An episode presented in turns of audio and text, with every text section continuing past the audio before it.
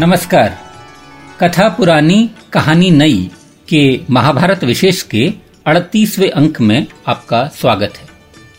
पांडवों के द्रौपदी से विवाह की खबर आग की तरह समूचे आर्यावर्त में फैल गई थी। सबको ज्ञात हो गया था कि द्रुपद के कठिनतम लक्ष्य को भेद कर द्रौपदी को जीतने वाला और कोई नहीं, बल्कि पांडुपुत्र धनुर्धर अर्जुन है।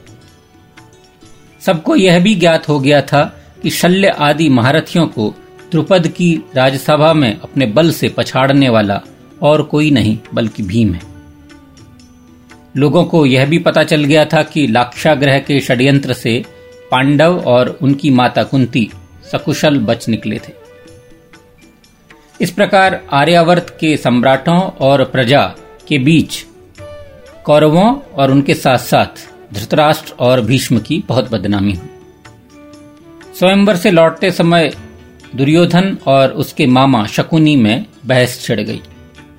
शकुनी ने दुर्योधन को नीति शास्त्र पढ़ाते हुए कहा कि दुर्योधन, अगर हम पांडवों का जड़ मूल सहित विनाश नहीं करेंगे तो हम सदैव पीड़ा ही पाएँगे। और जग में हंसाई के पात्र भी बनेंगे, सो अलग। शकुनी ने कहा कि शायद अभी द्वारका में कृष्ण या बलराम को अथवा शिशुपाल को पांडवों के जीवित होने की खबर नहीं हुई होगी। द्रुपद की बात करें तो वह इतना ताकतवर नहीं है कि हम उससे डरें। इसीलिए मेरा यह मानना है कि जब तक सब ढीले पड़े हैं, हमें पांडवों को किसी भी यत्न से समाप्त कर देना चाहिए। कुछ समय अगर हम कार्य नहीं करेंगे तो तब बहुत देर हो जाएगी। नागरिकों की सहानुभूति भी उन्हीं के साथ है, और जब द्रुपद के साथ वृष्णिवंशी यादव भी मिल जाएँगे, तब हमारा पांडवों को युद्ध में जीतना असंभव हो जाएगा। कौरवों के साथ साथ ही भूरिश्रवा भी चल रहे थे तो भूरिश्रवा ने भी अपनी राय दी। उन्होंने कहा कि मैं शकुनी की बातों से सहमत नहीं हूँ। उन्होंने कहा कि अपने पक्ष की और शत्रु पक्ष की सातों प्रकृतियों को जानकर और देश काल का ज्ञान रखते हुए छह प्रकार के गुणों का यथा अवसर प्रयोग करना चाहिए। उन्होंने स्पष्ट किया कि यह सात प्रकृतियाँ हैं, शीर्ष नेतृत्व यानी राजा, मंत्री, राजा के अपने पक्ष के लोग और मित्र, राजकोष यानी खजाना, देश की स्थिति, किले और सेना। और जिन छह गुणों का प्रयोग करने की बात भूरिश्रवा ने दी वह छह गुण थे, संधि, विग्रह, यानी लड़ाई, आक्रमण, अवसर की प्रतीक्षा करना, तुहरा आचरण, यानी मुँह में राम, बगल में छुरी, और बलवान राजा की शरण लेना। तो भूरिश्रव ने कहा कि आज अगर मैं स्थान, वृद्धि, क्षय, भूमि, मित्र, पराक्रम आदि सब चीज़ों का ध्यान करते हुए सोचूं तो मुझे लगता है कि आप लोगों को पांडवों से मैत्री कर लेनी चाहिए। क्योंकि भूरिश्रवा की बात तर्क पर आधारित थी, उसका न तो दुर्योधन ने और न ही शकुनी ने उत्तर दिया। रास्ते चलते चलते सब लोग अपनी अपनी दिशाओं को मुड़ गए और अपने अपने देशों को लौट गए। स्पष्ट था कि पांडवों के जीवित रहने और उनके और शक्तिशाली होकर प्रकट होने की बात सुनते ही कौरव दल बुरी तरह निराश हो गया था और डर भी गया था। उधर हस्तिनापुर में जब विदुर को पता चला कि पांडवों ने द्रौपदी से विवाह कर लिया है तो वह बहुत प्रसन्न होकर धृतराष्ट्र के पास आए। अति प्रसन्न विदुर ने धृतराष्ट्र से कहा कि महाराज, हमारा अहोभाग्य है जो कुरुवंश की वृद्धि हो रही।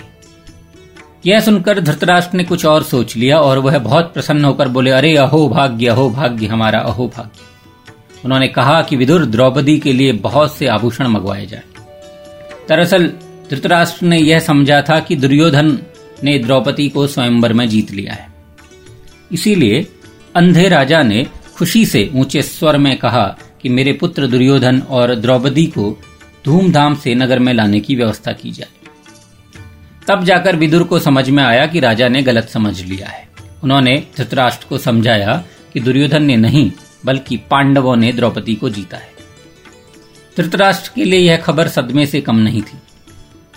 फिर भी उन्होंने चतुरता से अपने चेहरे के भाव छिपाए और विदुर से कहा कि विदुर, तुम नहीं समझ सकते कि मुझे आज कितनी खुशी हो रही है। मुझे बहुत खुशी है कि कुंती और मेरे पाँचों पांडव पुत्र जीवित हैं, क्योंकि जितने वे पांडव, पांडु के पुत्र हैं, उससे कहीं अधिक मैं उनसे प्यार करता हूँ।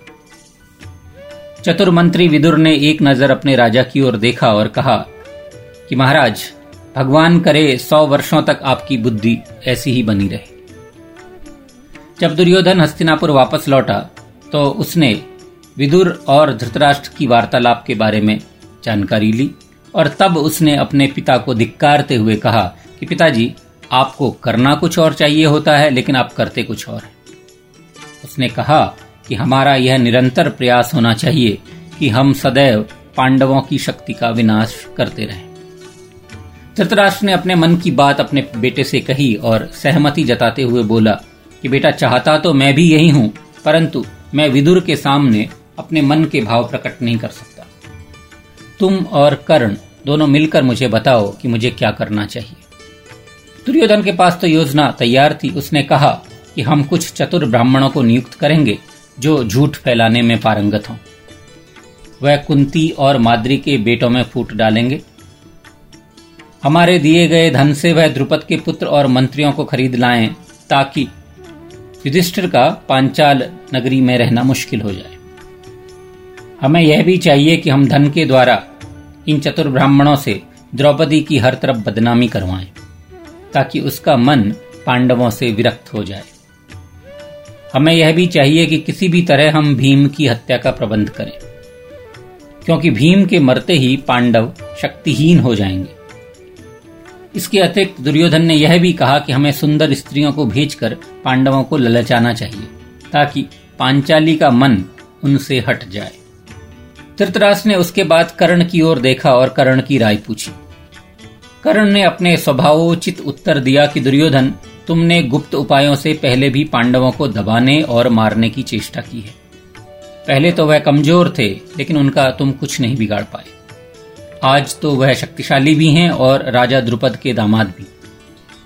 कर्ण ने कहा कि दुर्योधन भला द्रौपदी उनसे क्यों विरक्त होगी? जब उसने उनका वर्ण किया था, तब वह निर्धन ब्राह्मण के भेष में थे।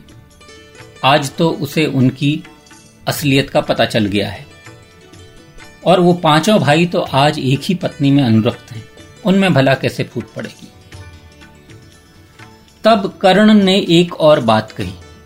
जो कर्ण के सामान्य चरित्र से मेल नहीं खाती। पर यह बात कर्ण ने बाद में द्रौपदी के राज्यसभा में अपमान होते समय भी दोहराई थी, इसीलिए इस बात का संज्ञान लेना आवश्यक है। कर्ण ने कहा कि दुर्योधन, प्रायः स्त्रियों का यह अभीष्ट गुण है कि उसमें अनेक पुरुषों से संबंध स्थापित करने की रुचि रहती है। और पांडवों के साथ रहने से तो कृष्णा को, यानी द्रौपदी को, यह लाभ स्वतः ही प्राप्त हो गया है। अतः उसके मन में भेद उत्पन्न नहीं किया जा सकता। और पांडवों का परिचय जान लेने के बाद तो अब राजा द्रुपद भी कभी उनका त्याग नहीं करेंगे। इस प्रकार कर्ण ने दुर्योधन के सारे योजना, सारे षड्यंत्रों को तर्क से काट दिया। फिर कर्ण ने अपनी बात रखी कि, दुर्योधन, तुम्हारे पास अभी मौका है। सेना सजाओ और पांचाल पर हमला कर दो। जब तक कि श्री कृष्ण और बलराम यादवों की सेना के साथ पांचाल और पांडवों की सहायता को आते हैं, तब तक तो हम आराम से पांडवों को और पांचाल को जीत लेंगे।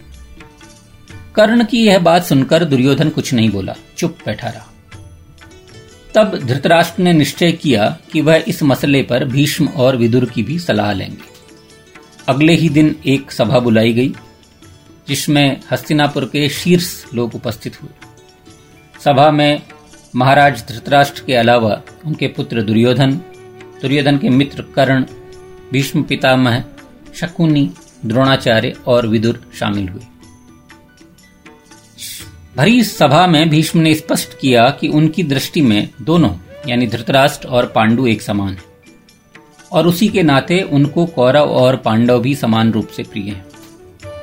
उन्होंने कहा कि इस राज्य पर कौरवों का जितना अधिकार है, उतना ही पांडवों का भी और इसीलिए पांडवों से लड़ाई झगड़े का कोई कारण नहीं भीष्म ने दुर्योधन को सलाह दी कि तुम्हें प्रेम पूर्वक पांडवों से मित्रता करनी चाहिए और धृतराष्ट्र को आधा राज्य पांडवों को दे देना चाहिए। इसी में सबकी भलाई है। भीष्म ने यह भी कहा कि दुर्योधन, जब से मैंने लाक्षाग्रह में पांडवों और कुंती को जलकर मरने की बात सुनी थी। तब से मारे लज्जा के मुझमें किसी की ओर आँख मिलाकर देखने की हिम्मत नहीं थी। यह तो विधाता का दिया हुआ सौभाग्य है कि वह सब लोग जीवित हैं। और यह तुम्हारे कलंक को मिटाने वाला काम होगा, यदि तुम प्रेम से आधा राज्य उनको दे दोगे। गुरु द्रोणाचार्य ने भीष्म की बातों से सहमति व्यक्त करते हुए धृतराष्ट्र को सलाह दी कि उन्हें न सिर्फ़ भीष्म की बात माननी चाहिए, बल्कि अपनी तरफ़ से यानी हस्तिनापुर के राज परिवार की तरफ़ से, या कहिए वर पक्ष की तरफ़ से, बहू के लिए बहुत से उपहार लेकर एक दूत राजा द्रुपद के यहाँ भेजना चाहिए जो वहाँ जाकर यह कहे कि पांचाल और कौरवों के संबंध से हस्तिनापुर का राज परिवार गौरवान्वित हुआ है और यह अपेक्षित है कि सादर कुंती और उसके बेटे द्रौपदी सहित हस्तिनापुर में वापस आ जाएँ। गुरु द्रोणाचार्य ने यह भी कहा कि उनकी राय से दूत के रूप में राजकुमार दुशासन और विकर्ण को जाना चाहिए। जब द्रोणाचार्य और भीष्म ने अपनी अपनी राय दी तो उनकी राय सुनकर कर्ण को क्रोध आ गया।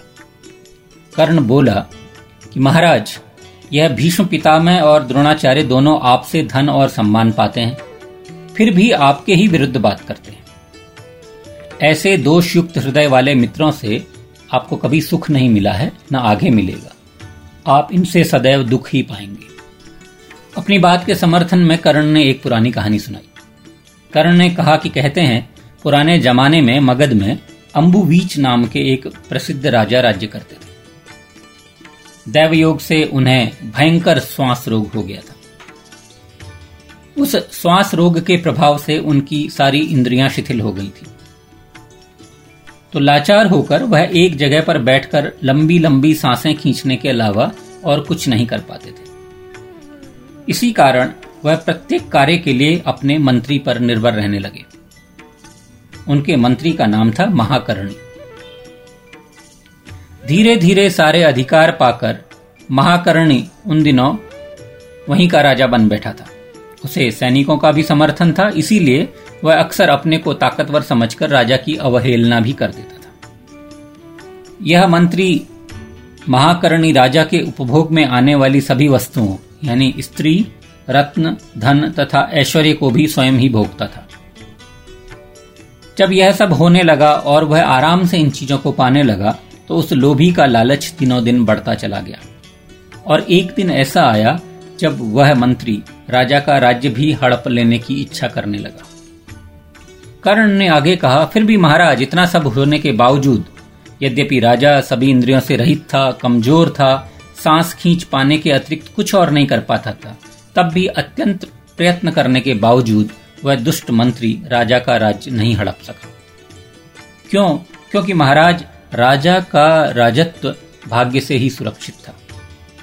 अपनी बात कहते हुए कर्ण ने एक नज़र राजा धृतराष्ट्र को देखा और फिर दुर्योधन की ओर, और कहा कि महाराज, मेरा मानना है कि अगर आपके भाग्य में राज्य लिखा है तो वह इस तरह के मित्रों के या पांडव जैसे शत्रुओं के होते हुए भी बना रहेगा। और अगर आपके भाग्य में यह राज्य नहीं है तो आप लाख प्रयत्न कर लीजिए, आपका राज्य आपसे छिन जाएगा। आप समझदार हैं, अतः सोच समझ कर राय ग्रहण करिए और यह भी जान लीजिए कि किसने आपको सच्चे हृदय से सलाह दी है और किसने बुरे हृदय से।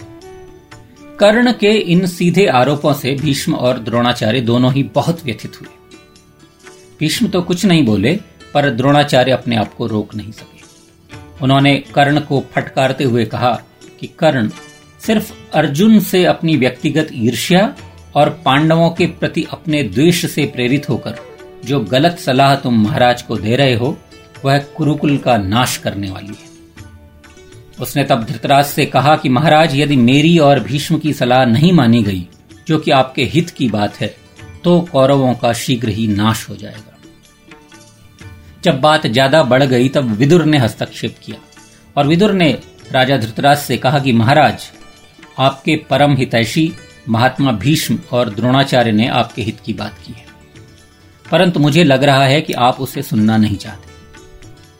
मैंने इस बात पर बहुत सोच विचार किया है और मेरा निश्चित मत है कि भीष्म और द्रोणाचार्य से अधिक बुद्धि और शास्त्र ज्ञान यहाँ इस सभा में किसी में नहीं है।